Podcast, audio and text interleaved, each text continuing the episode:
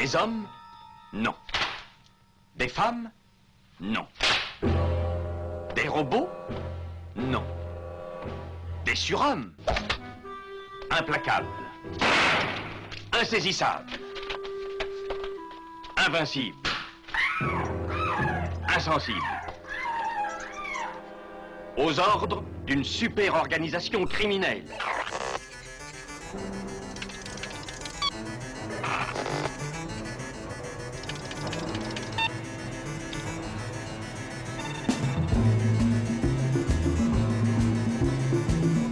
Impossible Rien n'est impossible pour... Culture prohibée.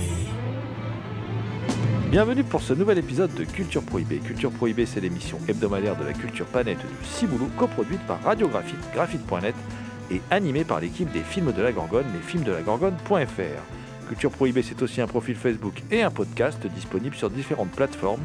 Tous les détails sont sur le blog de l'émission culture-prohibée.blogspot.com.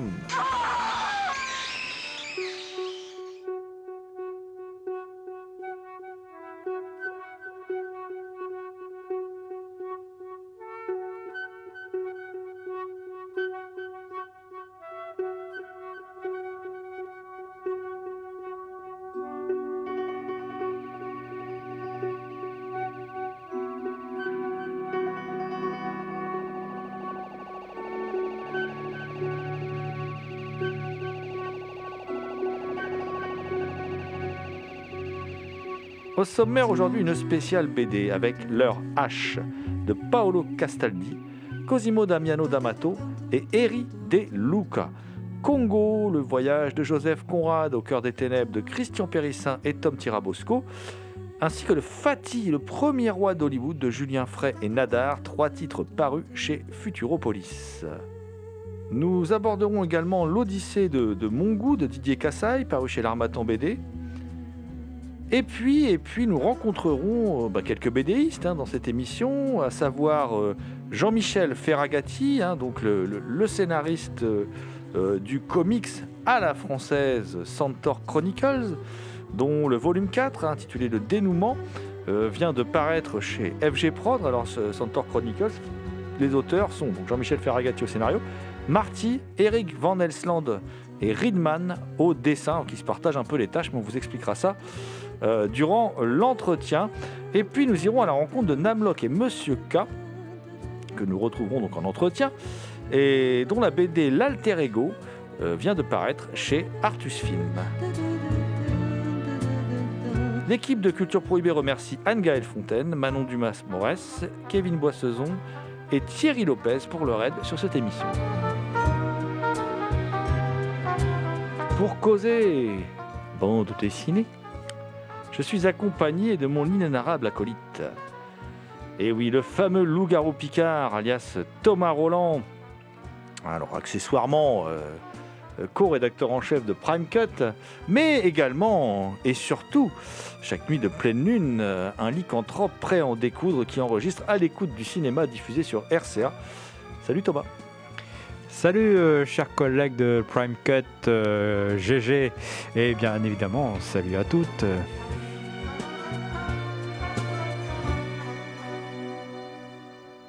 Nous allons débuter cette émission par une salve d'ouvrages euh, parus chez, euh, chez nos amis de Futuropolis.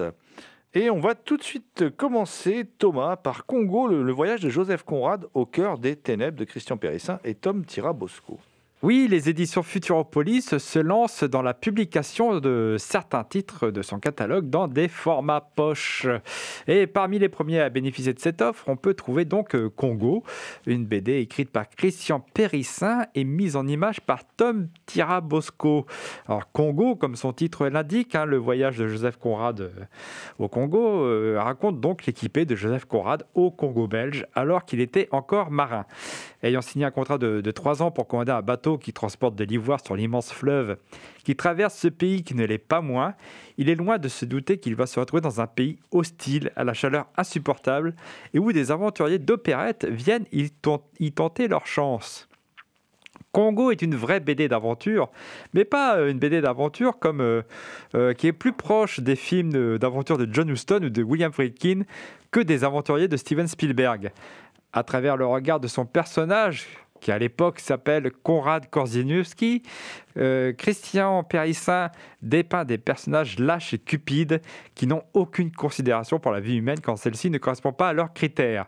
Dans un style réaliste, au crayon noir et blanc, qui se partage aussi entre épure et parfois quelques petites touches impressionnistes, Congo rend compte du manque de respect et de tolérance des colons, le peu de cas qu'ils accordent aux us et coutumes des autochtones. Dans ce voyage au long cours, on ressent la moiteur de la forêt équatoriale, l'humidité de la pluie, le feu de la fièvre dans des passages oniriques, mais surtout la noirceur du cœur humain. Le dessin sombre s'accorde parfaitement avec le, fond de l'histoire, mélange le réel au cauchemar.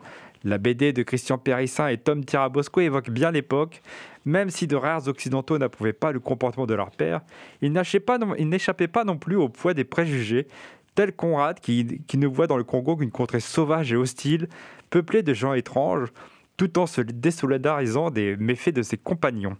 Oui, Congo relate le voyage de Conrad, véritable descente aux enfers qui, par la suite, lui a inspiré Au cœur des ténèbres. Je vais rester chez Futuropolis euh, et puis euh, bah, continuer de, vous causer de BD par chez Futuropolis et de BD qui parlent de personnages réels. Et en l'occurrence, là, je, vais vous parler de, Fatih. Euh, Fatih, le premier roi d'Hollywood, BD de Nadar et, Julien Frey. alors, l'histoire est simple. beaucoup de monde bah, il est assez connu, Fatih, puisque c'était, voilà, il a été pris au, centre d'un scandale qui a ruiné sa carrière, alors que c'était au départ l'acteur le mieux payé d'Hollywood, le premier, une des premières stars d'Hollywood. Euh, alors la BD, elle démarre dans les années 60, hein, dans les studios de la MGM, on est à Beverly Hills, et Buster Keaton tourne Il était une fois, euh, l'épisode 13 de la saison 3 de la quatrième dimension de Monsieur Rod Serling. Et puis il y a un assistant euh, qui vient le chercher dans, dans sa loge pour faire des essais lumière sachant que Buster Keaton déteste faire les essais lumière et que là la doublure n'est pas là pour faire les essais lumière. Donc euh, l'assistant il est un peu inquiet comme ça, il se demande comment il va être reçu. Et là il tombe sur Buster Keaton qui lui parle de Roscoe Fatty Arbuckle, euh, donc de son surnom Fatty. Et ce jeune assistant lui dit mais qui est Fatty et alors, il lui raconte euh, bah, l'histoire vraie, c'est-à-dire de sa rencontre avec Fatty, Buster Keaton, du jeu créatif, des fêtes et bah, du procès qui coûta très cher à, Fatih. Euh, alors, ils se rencontrent, Buster et, Fatih, en 1917. Hein. Fatih est déjà une immense star, mieux payé que Charlie Chaplin. Euh, Keaton, lui, vient du théâtre, il n'a encore jamais fait de cinéma, mais euh, Fatih l'embauche et l'encourage à travailler.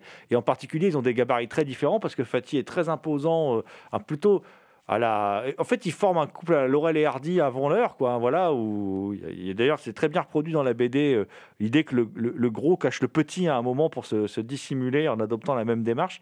C'est très très drôle, gag visuel très bien rendu dans, la BD. Et ensemble, ils vont tourner une quinzaine de films, des courts métrages, mais à l'époque, les films étaient, euh, étaient très courts. Euh, ils vont beaucoup s'amuser, mais le problème, c'est que euh, le, fameux Fatih va être accusé du meurtre d'une jeune starlette, d'un meurtre assez sordide, puisqu'on peut toujours lire aujourd'hui, hein, voilà, euh, que euh, l'affaire n'était pas claire, que en gros il y avait une sorte d'orgie de fête énorme et que le, comment dire, cette jeune femme aurait été morte de, l'introduction d'objets là où il ne fallait pas. Sauf qu'en vérité, l'affaire est beaucoup plus complexe que ça. Euh, en, vérité, ce qu'on apprend dans la BD, c'est que Fatih Arbuckle a été lavé de tout soupçon et que euh, c'est l'abus d'alcool qui a provoqué euh, comment dire, une, sorte de rupture des, organes. Et en fait, cette jeune femme, elle est morte de, de ses excès. Et c'est mal tombé, puisque c'est tombé durant cette soirée. Et que, comme elle était en souffrance, eh bien, euh, elle, a fini dans un, elle, était dans un lit en fait, euh, elle souffrait dans son lit, et euh, bah, disons que Fatih s'est fait surprendre au moment où il essayait de la soulager et tout ça, mais il n'y avait rien de particulier en fait entre eux. Alors, il a été innocenté, hein, Fatih, sauf que sa carrière était finie. C'était en, pleine, en pleine prohibition. L'Amérique puritaine, elle voulait moraliser Hollywood. Hein. Après, il y aura le fameux code ICE, Euh, on, en reparlera dans l'émission. Ice, c'est quand même extraordinaire le code Ice, parce que c'est quand même un mec que les studios sont allés chercher pour moraliser euh, Hollywood, alors qu'en fait, euh, on leur avait rien demandé. Quoi. Donc on en est là quand même. et donc évidemment, on voulait plus entendre parler de ce gros monsieur qui était accusé d'un meurtre sordide. Alors, cette BD, ben, voilà, elle est construite sur un rythme qui est parfois haletant, parfois lancinant. Il y a- un jeu sur les couleurs pour traduire hein, l'état d'esprit de, son protagoniste. Et Frey et Nadar, Julien Frey et Nadar, reproduisent la formule gagnante de leur précédente BD hein, sur un autre cinéaste maudit et oublié, Edouard Loons. Sauf qu'à la différence de Loons, Fatih n'a pas été oublié, il a été effacé, il a été euh, sali, il a été en- enterré euh, six pieds euh, sous, terre. En fait, Frey et Nadar ben, repartent réparent cette injustice à travers ces- cette BD, puisqu'on y apprend, on y apprend que le, fameux scandale Virginia Rape, du nom de, cette actrice, euh, euh, eh bien, ne s'est pas exactement passé comme il nous est régulièrement euh, raconté. Et là, c'est une autre version qui, nous est donnée. Et euh, bah, rien ne nous est caché, attention, hein, y compris des dépendances mortifères de, de, de, de ses, de ses excès, euh, voilà. Euh, mais la thèse du sinistre pervers violeur qui continue d'être accolé à, à Fatih est, est ici euh, sérieusement mise à mal par les faits, tout simplement. hein, voilà. Et donc, du coup, c'est une BD sur l'histoire d'Hollywood et sur euh, euh, les changements d'Hollywood, euh, euh, la fin de l'Amérique euh, du, cinéma précode, la fin d'une certaine ère d'insouciance. Donc, euh, évidemment, on vous conseille vivement cette BD très réussie de euh, Julien Frey et Nadar au dessin. Toujours chez Futuropolis. Alors là, on n'est pas sur une, euh, BD, euh, comment dire, euh, inspirée d'un personnage réel, mais par contre inspirée d'un mouvement, d'un organe de presse s'appelait la Lotta Continua, la lutte continue, en Italie, et dont a fait partie Eri De Luca. Eri De Luca, immense, immense écrivain, hein, euh, qui a eu le, qui a eu le, Femina, qui est, euh, qui est un auteur très très euh, très connu. hein, L'État italien a même essayé encore durant les années 2000 euh, d'embastiller parce qu'il s'opposait à la ligne Lyon-Turin, voilà, qui est resté, qui est militant toute sa vie, qui est toujours qui est toujours là, hein, qui, est, qui est toujours vivant aujourd'hui. Là, il nous raconte l'histoire de Sarah et Sebastiano qui vivent leur amour à l'ombre de l'entreprise de sidérurgie Italsider et qui luttent pour un avenir juste et équitable, pour que les ouvriers ne travaillent plus à la pièce, pour qu'ils ne soient plus exploités et que le lieu de travail soit un endroit euh, où il y ait des droits et non où on trouve la mort. Donc ils font partie d'une des plus importantes formations de la gauche extra-parlementaire italienne, active de la fin des années 60 à la première moitié des années 70, et c'est leur militantisme tumultueux qui se déroule dans les rues de Tarente et qui est accompagné jour après jour par les articles du quotidien, donc Lotta Continua, euh, organe officiel du groupe politique du même nom. Et c'est ça que nous raconte, euh, c'est ça que nous raconte ce- cette BD, ce roman graphique. Euh, C'est leur protestation et jusqu'à ce que sonne leur hache. Ça, je vous laisse. Je vous laisse le découvrir. Alors assez souvent, moi, je réfute l'appellation de roman graphique que je considère comme, une, comme un euphémisme un peu petit bourgeois visant à qualifier la BD. Euh, comme c'est un art forcément mineur, l'intelligentsia lui a attribué ce qualificatif de, roman graphique. Eh bien, leur H me réconcilie en fait avec ce terme, car oui, leur H est bien un, roman graphique. C'est une traduction en images de, l'écriture foisonnante et poétique du grand Eri de Luca. Alors, écrivain et journaliste engagé très à gauche, l'auteur de Monte d'Idio, que les autorités italiennes ont encore essayé d'embastiller lors de sa participation à la lutte contre le tunnel ferroviaire Lyon-Turin, aberration environnementale et particulièrement bien servi par le, dessin de Paolo Castaldi.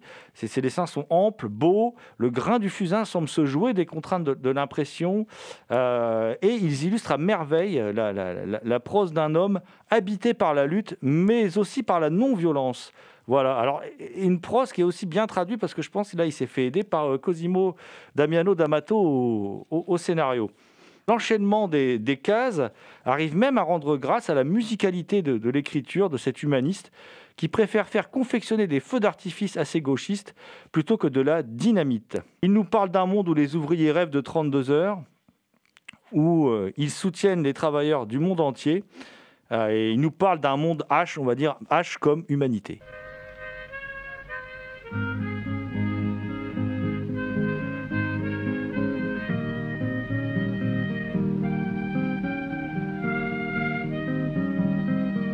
Écoutez Culture Prohibée spécial BD.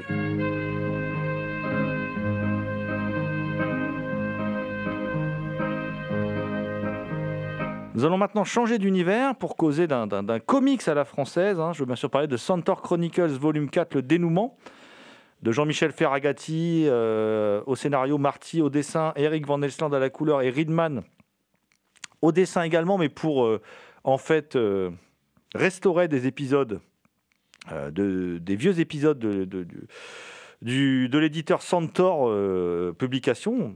On en parlera durant l'entretien. Ça s'est paru chez FG Prod.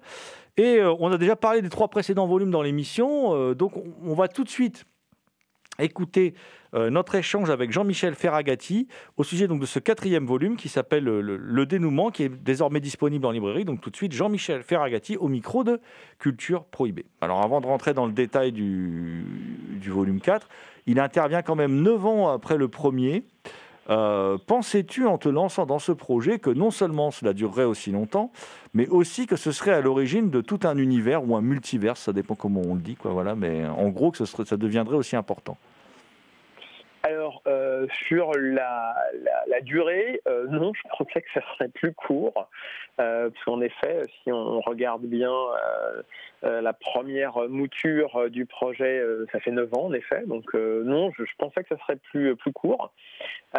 sur l'univers, par contre, oui, dès le début, on avait prévu vraiment un univers élargi, c'était l'intérêt euh, de l'univers euh, original euh, de Centaure Publication, même s'il n'y avait pas d'univers structuré, il y avait beaucoup de personnages très divers, beaucoup de personnages. Il y avait des personnages du passé, entre guillemets, les personnages du futur sont pas exceptionnels. Mais, mais oui, on avait dès le début l'idée que ça ferait un univers complet et partagé. Euh, la nouvelle euh, intéressante par rapport euh, au projet, c'est qu'il y a pas mal de dessinateurs qui au fur et à mesure des publications des volumes principaux, ont été intéressés par l'univers et proposent des, projets annexes qu'on va publier au fur et à mesure, en plus, je dirais, de la série principale. Donc, un vrai univers partagé dans le sens où les auteurs commencent aussi à se l'approprier. Ouais, c'est quand même, euh, c'est même devenu donc un projet vraiment qui a pris beaucoup d'ampleur. D'ailleurs, je, voulais te, féliciter parce que je trouve que, et tout particulièrement pour ce quatrième album, alors on dit un peu ça à chaque fois, mais là, c'est vrai que je trouve que euh, avec le climax de cet arc narratif, qui est visuellement une, une merveille, hein, moi je trouve que vraiment il est, incroyablement réussi. Euh, est-ce que tu penses que vous avez tous ensemble franchi un cap? Parce que là, au niveau de la BD d'action, c'est c'est vraiment très réussi. Alors, on reviendra un peu plus en détail après dessus, mais je trouve que l'album ressemble encore à un palier dans cette histoire Centaur Chronicles. Ouais, alors je suis d'accord. Euh, on avait, j'avais prévu sur euh, la durée du projet en tant que scénariste euh, un vrai climax sur la fin. Et d'ailleurs, j'avais un peu peur que sur les premiers tomes, euh, les gens trouvent ça pas assez dynamique, parce que bah, on, on présentait des personnages que, en gros, quasiment personne connaissait. Et en même temps, je voulais pas une écriture trop compressée comme sur certaines autres séries, où on a l'impression que ça va trop vite. Donc je voulais à la fois prendre mon temps, euh, présenter les personnages, présenter les, euh, les ressorts scénaristiques des personnages. Donc je me disais au début, bon, j'espère que les gens n'ont pas trouvé que c'est trop lent. Par contre, on avait dès le début prévu que le dernier épisode soit vraiment, d'une certaine manière, en fait, une seule scène euh, d'épisode. Alors au début, mon, ami Jean-Marc L'Officier, à qui je faisais régulièrement relire mes, mes, mes premiers volumes me disaient too much talking heads, trop de têtes qui parlent, c'est-à-dire de gens qui disent des choses. Quoi. Oui, mais tu vas voir, ça va venir. À la fin, on aura vraiment un truc. Donc, sur le côté, euh, sur le côté euh, paroxysmique, oui. Euh, après, sur le côté dessiné, je dirais, dessin, il y a deux choses. C'est que Marty, c'est beaucoup investi euh, ces dernières années à la fois sur le projet Centaur Chronicle mais aussi sur le projet Oplitea puisqu'il a fait bah, quatre volumes pour, euh, pour Centaur Chronicle et il est en train de finir le quatrième volume pour Oplitea plus des petites choses, le garde républicain, etc. Et que du coup, bah, il s'est beaucoup amélioré. Il faut, il faut le dire, quand on pratique le dessin, on s'améliore. Donc il s'est beaucoup amélioré Et en plus, sur le quatrième volume de Centaur Chronicle, euh, il me l'avait dit dès le début, euh, il voulait mettre un coup de collier à la fois sur euh, les décors, sur le dynamisme des pages, parce que ça sera son dernier album régulier. C'est-à-dire que le prochain story arc, qui, qui, ne sera en un seul tome d'ailleurs, sera dessiné par Eric Van Elsland, qui est à l'heure actuelle notre coloriste. Et donc Marty savait que dans la série principale, ça serait son dernier album et il voulait entre guillemets, finir en beauté. Donc je pense que la conjonction des deux, le fait qu'il y avait beaucoup d'action et qu'il aime l'action, et le fait qu'il avait vraiment envie que ça soit, euh, je dirais, son, euh, euh, son, son, chef-d'œuvre sur Centaur Chronicle, ont fait que oui, tous ceux qui l'ont lu en, en prélecture nous ont dit que c'était vraiment un très bel album.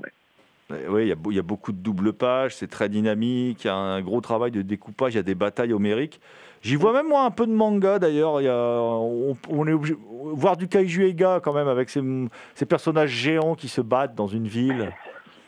Alors, euh, Marty a toujours eu une influence manga. Euh, c'est euh, quelqu'un qui, a à peu près mon âge, donc 50 ans, donc qui a grandi avec des choses qu'on voyait à la télé, Goldorak, Les Chevaliers du Zodiaque, Dragon Ball Z. donc, c'est toujours quelqu'un qui a été au carrefour de trois influences franco-belges comics, manga. Et en effet, euh, il y, a, ce côté un peu manga qu'on voit de temps en temps sur les visages, notamment des personnages. Et puis euh, oui, il y a ce côté euh, géant, mais ça, ça vient de, ça vient de l'univers Centaure. D'ailleurs, tu parlais des rééditions. On, a tenu à, rééditer l'épisode, un épisode, je vais pas dire qui, mais en fait où on voit qu'il y, y a des personnages qui peuvent devenir géants. Il y en a au moins trois dans l'univers Centaure qu'on voit devenir géants. Euh, voilà. Et donc, euh, et pour la petite anecdote, cet épisode dont je ne peux pas dire de quel personnage c'est qu'on a restauré ou le personnage est géant, on a eu beaucoup de mal parce que moi je le voulais à tout prix. Et, euh, en fait, les, scans d'épisodes qu'on avait récupérés sur, sur Internet n'étaient pas en qualité suffisante. Donc on était super emmerdé avec Reed. Euh, en fait, le début était en qualité suffisante et la fin était en qualité insuffisante. C'était un mix de sources, le, PDF qu'on a, enfin oui, le PDF qu'on a récupéré. Et du coup, euh, on a eu du bol, euh, et, c'est pour moi un peu rigolo. on a, j'ai acheté plusieurs Centaur comics d'origine donc des années 40, pour avoir euh, la possibilité de scanner les pages de manière euh, extrêmement fine et, surmonter cet obstacle technique. Donc voilà, j'ai dans ma collection maintenant trois ou quatre Centaur Comics des années 40 originaux, dont celui avec cet épisode. D'accord. Bah justement, tu, parles des épisodes des Centaur Comics. Il y avait euh, il y a un épisode que je trouve particulièrement euh, délirant, là, c'est celui avec d'Amazing, d'Amazing Man avec ses taupes géantes et tout ça, euh, qui, qui, est assez chouette celui-là quand même. C'est un des meilleurs que vous ayez publié, je crois. Écoute, euh, oui, je suis d'accord. Je trouve que les épisodes euh, du Golden Age qu'on a publiés, hein, moi j'avais toujours fait attention qu'ils soient lisibles, euh, qu'ils soient suffisamment, que les dessins soient suffisamment de qualité pour qu'un un public actuel puisse les lire, certes en voyant ce côté nostalgique, mais en se disant que, que c'était très lisible. Et je suis d'accord avec toi, cet épisode d'Amazing Man est vraiment très intéressant. L'épisode de Sparkolery euh, est, pas inintéressant non plus. En plus, on a vraiment choisi un qui, qui, peut correspondre entre guillemets à, l'ambiance euh, science-fiction fantastique. L'épisode de Mini Midget est plutôt pas mal aussi. Et puis euh, l'épisode du, personnage que je peux pas citer est vraiment très beau aussi. Donc je trouve en effet que voilà, je ne dis pas que ce n'était pas prévu, parce qu'on n'avait pas prévu tous les épisodes restaurés qu'on allait faire depuis le début, mais ça tombe bien, en effet, je trouve que, que les épisodes restaurés sont beaux et s'insèrent encore mieux, je dirais, d'une certaine manière, dans les, dans les épisodes modernes qui sont très dynamiques. Ouais. Et il y a aussi dans ce, enfin, comme dans les précédents, mais dans ce volume, je trouve peut-être un peu plus une grande place accordée aux personnages euh, féminins. Est-ce que c'était volontaire? Est-ce que c'est important pour toi? Je pense à, à Zona Anderson, The Magician from Mars, Super Anne, qui sont des personnages qui ont une place très importante dans ce volume. Hum. Dès le début, ça a été très important. Euh, moi, je suis très sensible aux, questions de diversité, de parité euh, dans la vie de tous les jours et donc dans, les comics aussi. Euh, je suis pas un justice warrior ou un extrémiste, mais je, je, considère que c'est normal. Euh, voilà, ça doit même pas être quelque chose de de comment dire d'outrer, mais ça être quelque chose de normal. Et l'un des, l'un des particularismes de l'univers Centaure euh, originel, c'est que les personnages féminins sont extrêmement forts. Il n'y en a pas tant que ça, mais il y en a suffisamment pour que ça n'apparaisse pas pour, euh, je dirais, euh, comme, comme euh, complètement dépeuplé. mais ceux qu'il y a, ils sont extrêmement forts. Et donc, c'était dès le début un, des, une des caractéristiques de l'univers que j'avais que regardé, qui moi en plus résonnait par rapport à, à, mon expérience et, et je dirais à mes centres d'intérêt. Et donc, oui, on a développé, j'ai développé scénaristiquement quand même ces personnages, et c'est pas fini parce que sur les, story arcs suivants, euh, il y aura là aussi euh, des personnages féminins très forts. On va en suivre, on va continuer en suivre certaines. Il y en aura des nouvelles. Euh, mais oui, oui, c'est très intéressant d'avoir ces personnages. Ce qu'il faut savoir, c'est que dans le début, vraiment tout début du Golden Age, comme Centaure l'est, puisque Centaure inaugure quasiment le début du Golden Age, les personnages féminins étaient quand même assez forts. Ce n'est que au fur et à mesure qu'ils se sont adoucis, je dirais. Euh, l'un des exemples, c'est Lois Lane, hein, euh, la, love interest de Superman, qui au début était euh, un personnage extrêmement fort, quoi, hein, qui avait un côté têtu qu'on a, que, les scénaristes ont gardé après, mais en l'affadissant. Et donc, du coup, c'est pas si logique que ça que ces personnages soient forts. On a une demi-douzaine de, de, personnages féminins. Alors, certains diront c'est pas assez, hein, je parlais de parité. Nous, ce qu'on fait, à la fois dans la représentation euh, des femmes et dans la représentation de la diversité, on ne force pas le trait. C'est-à-dire, je ne vais pas inventer un personnage euh, africain, par exemple, que je vais mettre dans la société américaine euh, des années 40 ou des débuts des années 50, comme si les gens considéraient qu'il était légal de tout le monde. Non, je réécris pas l'histoire. Par contre, euh, on pousse sur, euh, sur certains thèmes et euh, on le fait de manière harmonieuse avec, avec l'histoire qui existait. Et c'est le cas des femmes, en effet. Et, tu ne réécris pas l'histoire, mais dans, dans, la BD, il y a aussi ce côté, bon là, on, on, fait un triste anniversaire hein, par rapport au 11 septembre, et il y a ce côté quand même ville détruite, ville voilà, qui est très spectaculaire, et puis qui forcément pour moi m'évoque ça quand je lis la BD. Oui, alors d'abord, je dis on réécrit pas l'histoire, mais c'est une uchronie, donc il y a des choses qui bougent. Hein. Donc il y a des choses aussi qui bougent par rapport à, ce qu'on dit sur la diversité, sur la parité, sur la présentation. Et puis oui, tu as raison, euh, ce qu'il faut savoir, c'est que c'était déjà, euh, là aussi, dans les épisodes Centaure originels. Euh, dans un épisode d'un personnage qui s'appelle Iron Skull que l'on voit dans Incas dans le volume 4, euh, il y a, euh, en fait, c'est projeté dans le futur. Donc d'abord dans les années 50 et puis après très rapidement dans les années 70. Nous, du coup, on a réaligné un peu ça en disant, bah, c'est en 59. Euh, quand ils disent dans les années 50, en fait, c'est la fin des années 50. il y a des épisodes qui parlent de la deuxième guerre, parce que bon, bah, il n'y avait pas encore eu la deuxième guerre mondiale quand ça a été publié, mais la deuxième guerre mondiale dont les combats se passent sur le sol américain. Donc nous, euh, dans cet épisode, en fait, on localise d'une certaine manière euh, ce futur euh, proche centaure à la fin des années 50, donc en 1959, avec une guerre mondiale, parce qu'elle est mondiale, dont une partie se passe sur le sol des États-Unis. Et tu as raison, là, ce ne sont pas des terroristes, hein, comme, comme malheureusement au 11 septembre, mais en effet, New York est en guerre, enfin les États-Unis sont en guerre, New York est en guerre, New York est envahi, et, New York est en partie détruit. Ah, c'est assez spectaculaire. Bon, c'est peut-être parce que je l'ai, c'est paru en même temps que les, malheureusement. Euh, bien sûr. Euh, voilà, du coup, ça, ça m'est venu à l'esprit. Il y, a, alors, je passe du coq à l'âne. Il y a un petit plaisir supplémentaire aussi avec un inédit de Phantom of the Fair hein, qui, qui est, euh, qui est proposé là pour les lecteurs, un petit inédit de 8 pages. Et ça, c'est grâce au, succès des... Parce que les, les, volumes sont financés aussi via euh, des campagnes de, financement participatif. Et euh, c'est quand même chouette parce que tu, tu c'est 240%, je crois, que vous avez fait. C'est c'est quand même chouette de voir cet engouement public pour, pour Centaur Chronicles. Oui, tout à fait. Ouais, ouais. Euh, merci à tous les contributeurs euh, qui, euh, dont le cercle s'élargit de plus en plus, parce qu'il ne faut pas se leurrer au départ. Les contributeurs, c'était, tu sais, ce qu'ils appellent la love money, c'est-à-dire bah, mes copains, ma famille, des gens que je savais intéresser parce que je les rencontrais en festival, parce qu'on lisait les mêmes fanzines, etc. Et puis ça s'est élargi au fur et à mesure, et maintenant on a à la fois un socle de lecteurs, mais surtout des gens qui découvrent on a pour chaque campagne de financement participatif des packs où les gens achètent la globalité. Donc sur la campagne précédente, bien sûr, c'était les trois premiers volumes.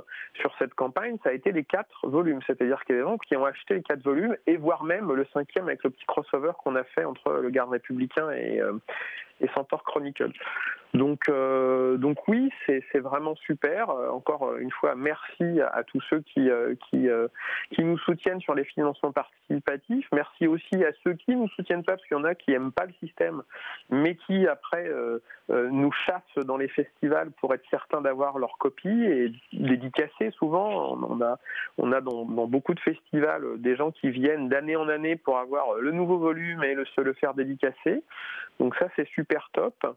Et du coup, en effet, on avait prévu sur cette campagne euh, beaucoup de beaucoup de bonus. On n'a pas été jusqu'au bout. On avait prévu, euh, prévu jusqu'à 400%. Donc il y a des choses qu'on n'a pas encore fait, mais qu'on fera dans le futur, qu'il y a des choses qui étaient qui étaient prévues et déjà en partie faites.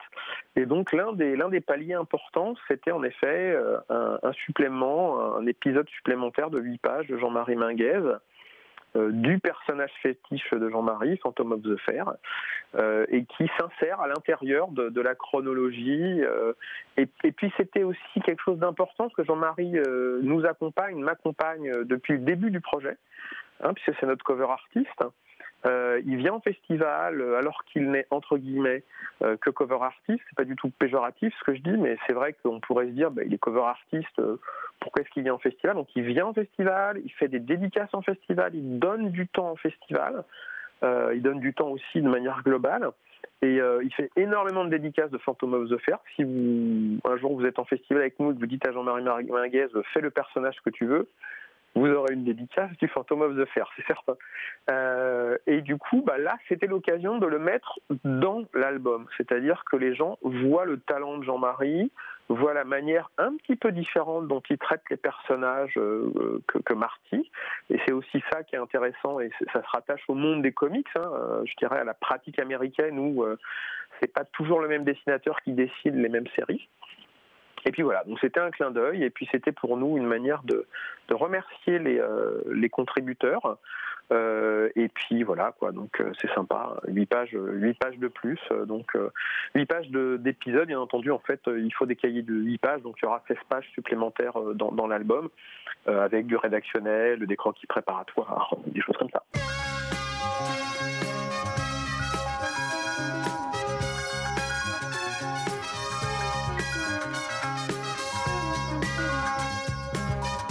Écoutez Culture Prohibée. Je me tourne vers mon ami Thomas, Thomas qui est venu avec une, bande dessinée de Didier Cassaille dans sa besace une bande dessinée de Didier Cassaille qui est publiée chez l'Armatan. Il s'agit d'une réédition en fait. Hein. Euh, L'Armatan réédite donc l'Odyssée de mon goût qui est, euh, qui est adapté par Didier Cassaille en collaboration avec Vincent Carrière. Euh, il s'agit de l'adaptation d'un roman paru en 1977 et qui est signé par Pierre Samy Macfoy, qui était un écrivain et un homme politique centrafricain. Alors l'Odyssée de Mongou euh, raconte euh, donc l'histoire de Mongou, qui est le chef d'un petit village isolé dans la brousse africaine. Et un jour, un blanc va se pointer et va, ils vont devenir amis. Il va un blanc qui est plutôt respectueux de, leur façon de vivre, etc. Parce que ce village est très isolé, il est très loin du, bord des côtes, etc. Et euh, bon, jusqu'au jour où d'autres blancs vont venir qui vont être beaucoup moins sympas. En fait, euh, de Mongou parle bien sûr de la colonisation, mais pas uniquement, il parle aussi de l'incorporation des troupes africaines durant la Première Guerre mondiale. Donc mon goût se retrouve incorporé, mais il va avoir un peu plus de chance que ses camarades qui, eux, iront au front. Cette fois, on ne suit pas mon goût euh, sur le front euh, euh, de 14-18, mais vu qu'il a aidé les troupes françaises à incorporer ses camarades, ses camarades, lui, il va se retrouver à Paris euh, avec un petit boulot, euh, garçon de salle dans un hôpital, etc. Il sera mieux traité que les autres, on va dire. Et il va, il va découvrir la vie parisienne, qui est bien loin de la vie qu'il connaissait là-bas dans son petit village d'Afrique. Donc c'est plutôt une BD... dans la tradition franco-belge, hein, Didier a en France a aussi publié euh, Tempête sur Bangui, qui est dans un style complètement différent, si je me souviens bien. Donc là, on est plutôt dans une tradition franco-belge. C'est une BD plutôt efficace, où il fait beaucoup dans, l'ellipse, hein, dans l'elliptique. Et c'est une BD qui peut aussi être drôle, hein, dans les situations que mon goût rencontre, notamment quand il veut prendre le métro, etc., ou les rencontres qu'il peut faire.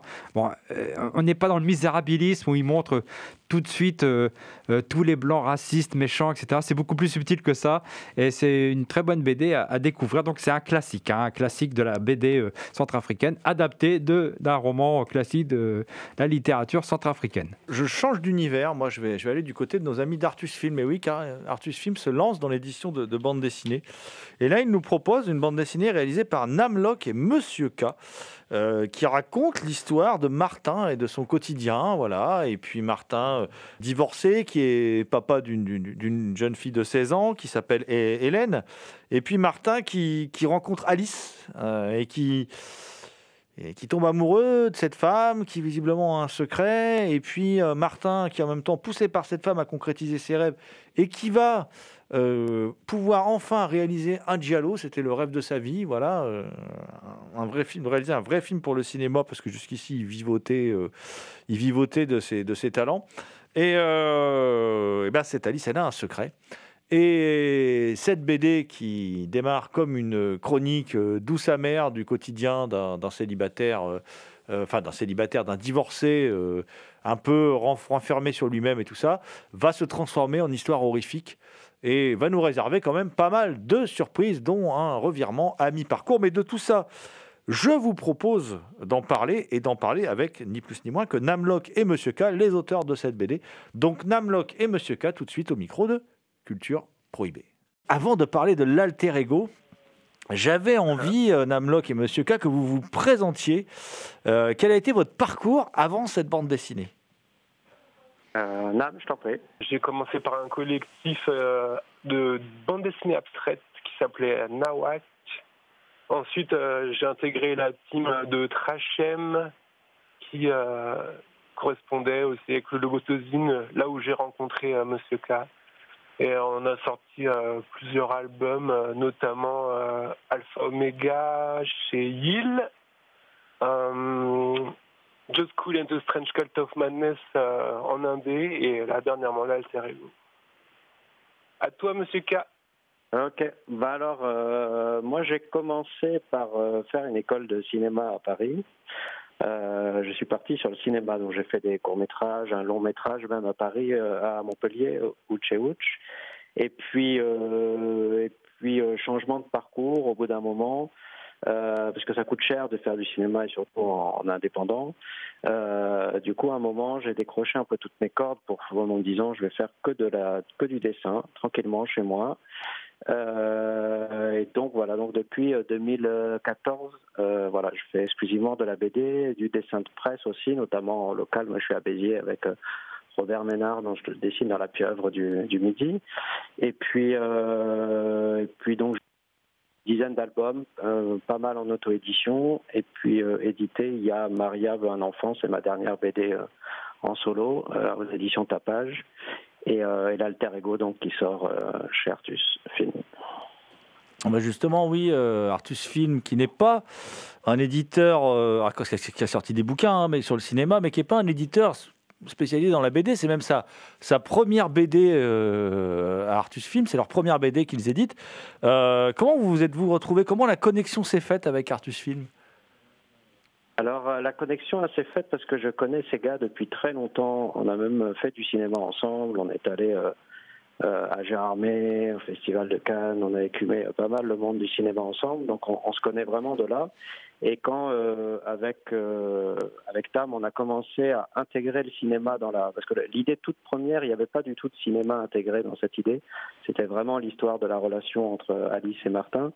Et, euh, et puis bon, bah, comme on est des passionnés de cinéma et puis de cinéma bis et tout ça tous les deux, euh, et de cinéma un peu indépendant et foutraque euh, ou déjanté, euh, du coup ça s'est vite imposé et on a pu mélanger notre notre amour de la BD, notre amour du cinéma ça, sur là- ce projet. et C'est là qu'on s'est mis à aimer le projet justement, qu'on a intégré le cinéma vraiment. parce qu'au début, Oui, ouais, voilà, on se tape un délire. Ouais, c'est vrai que ça nous a enthousiasmé. Ouais. vachement. On a mis beaucoup de. Je pense qu'on a mis beaucoup de nous euh, et, euh, dans cette lettre d'amour au cinéma. Ouais, clairement. Et, euh, et donc voilà, bah, du coup après ça m'a paru moi naturel euh, de bosser avec euh, avec Kevin et Thierry de d'Artus Film parce que ça rentrait complètement de cet univers. En plus avec ce Giallo qui venait s'immiscer, ça m'a paru une évidence. Donc on leur a proposé. Donc effectivement ils avaient fait que des livres sur le cinéma, euh, mais ils étaient bien tentés euh, par cette expérience de lancer une première BD. Et euh, ben, on verra du coup si ça se si ça se reproduit, si le, succès est au rendez-vous. c'est fort possible qu'on qu'on continue. Justement, Namlock et Monsieur K, qui a fait quoi sur cette BD en vérité? Comment vous vous êtes partagé le travail Euh, alors en euh, donc j'ai proposé le projet à Monsieur K et euh, voilà, je voulais rétablir une vérité parce que souvent on nous présente en tant que Monsieur K au dessin et euh, Namlock euh, au scénario, mais en fait c'est faux. On a fait tous les deux le scénario, on l'a développé, vraiment ensemble. Après, moi, ça me dérange pas euh, que c'est vrai que souvent on présente, euh, ce qui est assez logique, comme il y a Namlock et Monsieur K, et que Monsieur K est au dessin, donc en général c'est comme euh, Goscinny et Uderzo, sans comparaison évidemment. Euh, donc on les gens ont tendance à penser que du coup il est, c'est lui qui a fait tout le scénario. Mais enfin, ça me dérange pas spécifiquement, mais c'est vrai qu'on l'a, on l'a travaillé ensemble au fur et à mesure. Même à la base, il m'avait lancé d'ailleurs une idée en disant débrouille-toi avec ça. Et puis, euh, dès les premières pages, euh, ça l'a piqué. Il a dit Ah, mais attends, il y a peut-être un truc. Puis j'ai commencé à mettre des affiches de cinéma sur les murs. Comme ça que le cinéma, sur les murs de ce personnage, comme ça que le cinéma est rentré dans le, dans le scénario. Et, euh, donc, du coup, bah, dès la deuxième page, je crois, d'ailleurs, on a commencé à, chaque dimanche sur, par, par Internet, sur Messenger, à, à discuter de longues heures, repoussant le dîner de repas de Namlock.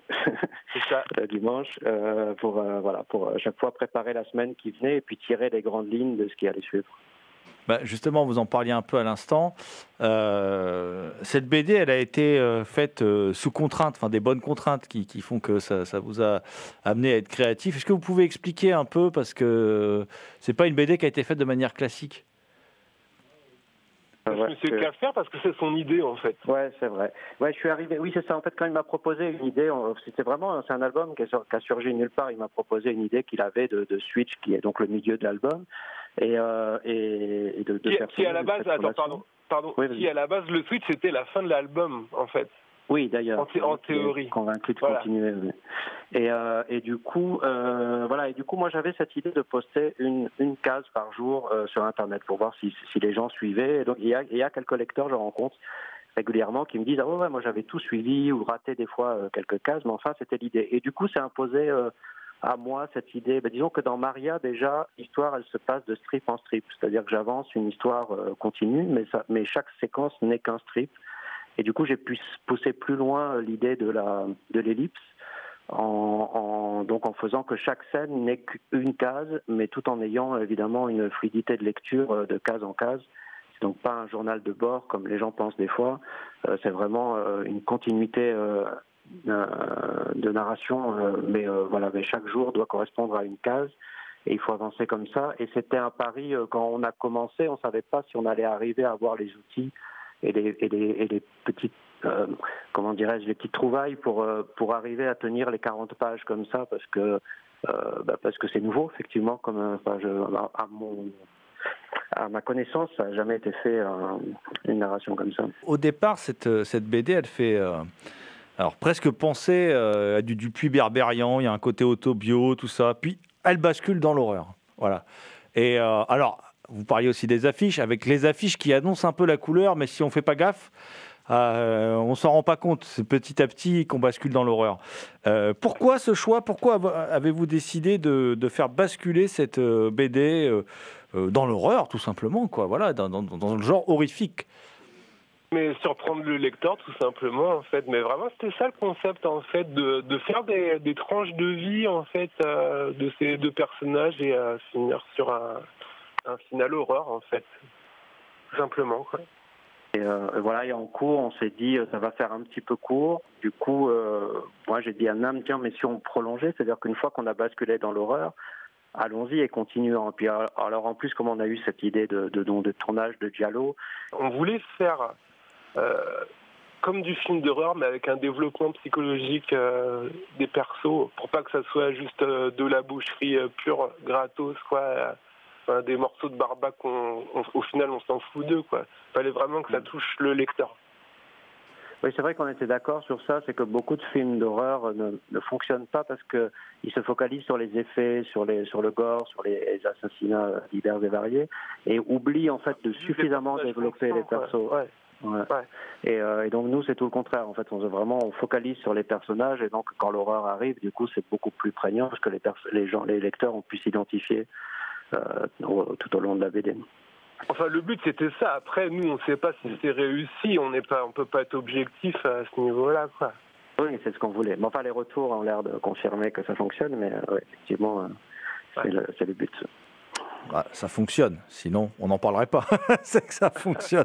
Euh, après, c'est pas. Alors, on parle depuis tout à l'heure hein, du fait qu'effectivement il y a euh, des références au cinéma de genre, tout ça, mais je trouve que vous évitez le piège. En fait, c'est pas une BD. En fin de compte, il y a quelques affiches là, qui servent la narration, mais c'est pas une BD forcément très référentielle. euh, y compris par rapport à l'univers du Giallo, tout ça. Vous, vous êtes plus, en fin de compte, dans, dans un monde à la Cronenberg, première, première formule. On pense à Frisson, euh, bon, on, pense évidemment à Eden de Jack Shoulder, mais enfin, moi, je pense plus à, Cronenberg. Et, et, euh, quelles sont vos influences? Plus, plus vastes, hein, que ce soit en BD, en littérature, en cinéma Qu'est-ce qui vous nourrit et qu'est-ce qui fait qu'on en arrive justement à l'alter ego?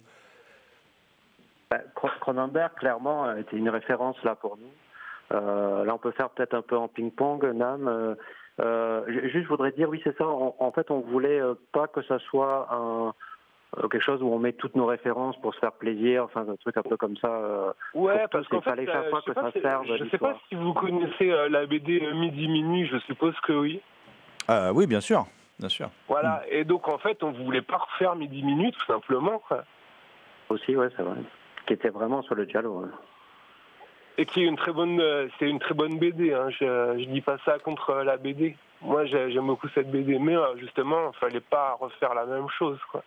Alors, on aime beaucoup Midi Minuit. On a reçu Doug Headline dans l'émission d'ailleurs au moment de la, de la sortie de la BD, mais c'est effectivement, on n'est pas dans le même genre de BD. C'est différent. Vous êtes dans autre chose. Ouais. Vous êtes dans l'intimiste déjà. Vous êtes dans quelque chose de très différent. euh, euh, d'ailleurs, y, y compris euh, dans les, dans les choix picturaux. Euh, je pense au trait qui est très, euh, très BD à, à la française, si j'ose m'exprimer ainsi, qui est loin du comics et de la BD horrifique classique, même des ici comics et tout ça, tel qu'on voilà, tel qu'on caractérise généralement la BD horrifique. Quoi. Exactement, et justement, en fait, c'était un peu c'est aussi, aussi pour ça que j'ai proposé ça à Monsieur K, parce qu'en fait, c'est toujours pour servir la surprise au lecteur, en fait. Vraiment, fallait pas qu'il s'y attende du tout, quoi. Ouais, c'est ça. Moi, je suis plutôt dans l'humour, alors l'humour noir en général. Mais, euh, mais c'est vrai que je suis dans l'humour, dans des choses assez légères. Euh, je fais pas du tout de, de comics ou de choses vraiment horrifiques ou très dures ou très violentes. Euh, même Ah, si j'ai un, goût, ah ouais, même si j'ai un goût partagé avec Nam pour ce, ce genre de, de film notamment et de, et de BD. BD, je trouve que c'est plus rare, euh, des trucs vraiment intéressants euh, dans ce- de ce point de vue. Euh, Midi Minuit était vraiment chouette. Mais euh, donc voilà. Mais euh, peut-être les références, du coup, on n'a pas trop répondu. euh, Nam, qu'est-ce qu'on avait? On, on, on en citait plein en permanence. Là, je sais pas En, BD, par exemple? Oui, BD ou film qui nous servait pour la BD. C'était un peu la question au départ. En, en horreur, moi, je sais pas, euh, dernièrement, j'ai lu euh, Nameless de Grete Morrison qui m'a mis une grosse baffe dans la gueule. La, BD s'articule autour de. Vous en, vous en avez un peu parlé tout à l'heure, mais je trouve que c'est vraiment un choix fort dans la BD. S'articule autour de deux personnages principaux. Il y a Martin et puis il y a sa fille Hélène. Et vous faites un choix de la bichromie. Alors, est-ce que ça, ça a été clair tout de suite? Est-ce que ça s'est imposé? Euh, Et hum, dans la construction de la BD, comment, euh, euh, comment avez-vous, euh, comment dire, comment vous expliquez-vous ce choix que vous avez fait? De la bichromie? Ouais, de la bichromie et puis de, de- de basculer aussi au, au milieu du récit d'un- protagoniste à un autre, quoi. Ça, je crois que c'est c'était mon idée de basculer. Euh, euh, non, avec, avec, quelques. C'est vrai, mais parce qu'il me semble que tu avais quelques réticences sur le fait que si les gens après euh, feuilletaient le bouquin, ils allaient voir, ils allaient être ah, attirés par. C'était au niveau, c'était au niveau de la couleur en fait que j'avais des réticences. Attention, qui feuillettent le bouquin, qui se disent waouh, il y a un truc là et qui check le spoiler en fait, tu vois, ah entre les deux couleurs. C'était ça. Mais il me semble que c'était mon idée de, de faire d'Hélène le protagoniste principal de, de la deuxième partie. Après, ah non, mais là, j'étais sur la, la, bichromie. Oui, ça, je sais pas euh, pour euh, Hélène. J'avoue que sur le scénario, d'un moment, là, c'était un peu comme ça que je t'avais. C'était un peu comme ça que je t'avais vendu la deuxième partie quand tu me l'as proposé. Je t'ai dit, euh, je t'avais dit, ok, mais il faut le faire autrement. Et du coup, on est parti un peu sur cette articulation un peu basée sur Psychose où au début du film, tu suis à Marion Crane et genre au bout d'une demi-heure tu passes sur un autre protagoniste. Ouais, c'est ça. Là, on avait les... intéressant en fait. Ouais, ouais c'est ça. Là, on avait la référence de, de Hitchcock là-dessus. Et sinon, je répondais plus sur la bichromie, du coup, euh, sur l'idée de la bichromie, de changer de, de couleur, parce que c'était ça la question. Euh, et, et le, le, monochrome, euh, il est parti un peu pour une facilité, c'est-à-dire même le, le, le trait euh, un peu enlevé comme ça, c'est-à-dire d'un dessin assez rapide. Euh, qui, donne une impression euh, plus que quelque chose de fouillis. Donc euh, ça, c'était l'idée de pouvoir aller vite pour publier chaque. donc après, je l'ai quand même retravaillé pour le assez longuement pour le pour le livre parce que selon les jours, c'était plus ou moins plus ou moins réussi. mais du coup, et le monochrome, ça, mais ça fait un moment moi que je me bats avec la couleur parce que j'aime le noir et blanc. Euh, et donc, euh, bon, tout, tout, le monde dit la couleur, ça attire plus. Donc, euh, par exemple, pour mariage, j'ai mis de la couleur. C'est un autre métier, je dirais, que dessinateur et auteur. je, vais conclure sur une question assez classique, mais bon, on a compris, il n'y aura pas de suite à l'alter ego. Mais quels sont vos projets? Est-ce que vous envisagez de refaire quelque chose ensemble ou est-ce que chacun séparément, là, vous avez des choses en préparation qui vont bientôt arriver? Tu veux commencer, Nam euh, si tu veux, hein, parce que tu as, 10 000 projets, donc euh, bah, moi je bosse actuellement sur un second album euh, musical, un mini-album, et j'ai aussi un scénario qui traîne dans un tiroir, et je me tâte à le réaliser en fait, ou, de, ou trouver le bon dessinateur qui va avec. Et, et voilà quoi. À toi, monsieur. Ouais, bah alors moi j'ai plusieurs trucs. Euh, euh j'ai toujours toujours au moins un petit projet en parallèle en fait qui avance. Mais j'ai les chroniques anachroniques qui est un truc auquel je tiens assez euh, dans un style plus à la Tintin à la franco-belge. Euh, donc c'est une histoire de voyage dans le temps euh, dans les différents grands mythes. Donc là on, on est sur le quatrième. et puis qu'est-ce qu'il y a d'autre? Et puis j'ai un euh, dans le même style que Maria, là chez Tapage, je prépare, euh, alors là c'est des strips mais indépendants. Euh, c'est Le Monde est un joyeux cimetière, donc c'est des strips où chaque strip c'est sur la mort en fait, mais une façon un peu de, s'amuser, mais c'est humour très noir du coup. on rejoue bah, sans comparaison non plus, un peu comme les idées noires de Franquin, mais dans, mon style à moi et, avec Nam, bah, moi je suis partant. Alors si on, la, la, BD devient culte, ça va nous obliger à en faire un deuxième. Mais euh, je pense que tôt ou tard, enfin, moi j'ai pris un tel plaisir à travailler avec Nam, on est tellement bien connectés. Euh, des fois, on s'accroche sur des idées, mais c'est ça qui est bien. Euh, mais, euh, mais du coup, je trouve qu'on on, s'est tellement bien associé, ça a tellement bien marché que moi, je pense sûrement qu'on refera, qu'on refera quelque chose. Après, il a des idées, j'en ai quelques-unes qui traînent aussi. Là, c'est, on fait avancer ce qu'on a à faire, mais bon, on se retrouvera. On se retrouvera, mon âme. Ouais, ouais, mais moi, aussi ça m'a plu parce qu'en fait, euh, quand tu as l'habitude de bosser euh, tout seul, euh, déjà t'as pas, t'as pas le point de vue d'un autre pour dire ah ouais, mais attends, ça, ça déconne et tout. Et il y avait cette technique de ping-pong qui faisait que tu lançais une idée, puis ça me faisait rebondir sur une autre, etc. Et du coup, c'est vachement intéressant au niveau du développement. Donc, euh, ouais, ouais, moi, ça me branche. Mais le truc, c'est de trouver un, bon, un bon concept, enfin, une bonne histoire à raconter, quoi.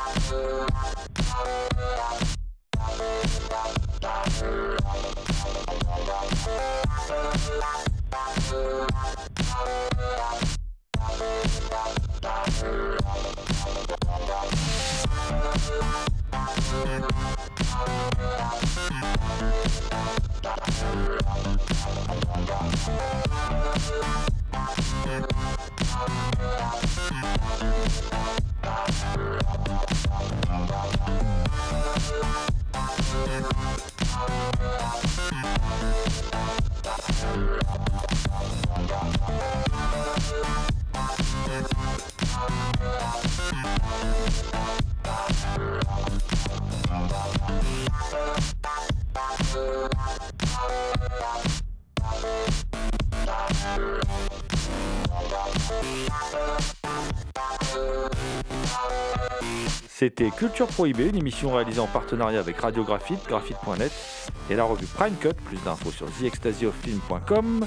Culture Prohibée est disponible en balado-diffusion sur diverses plateformes. Toutes les réponses à vos questions sont sur le profil Facebook et le blog de l'émission, culture-prohibée.blogspot.com.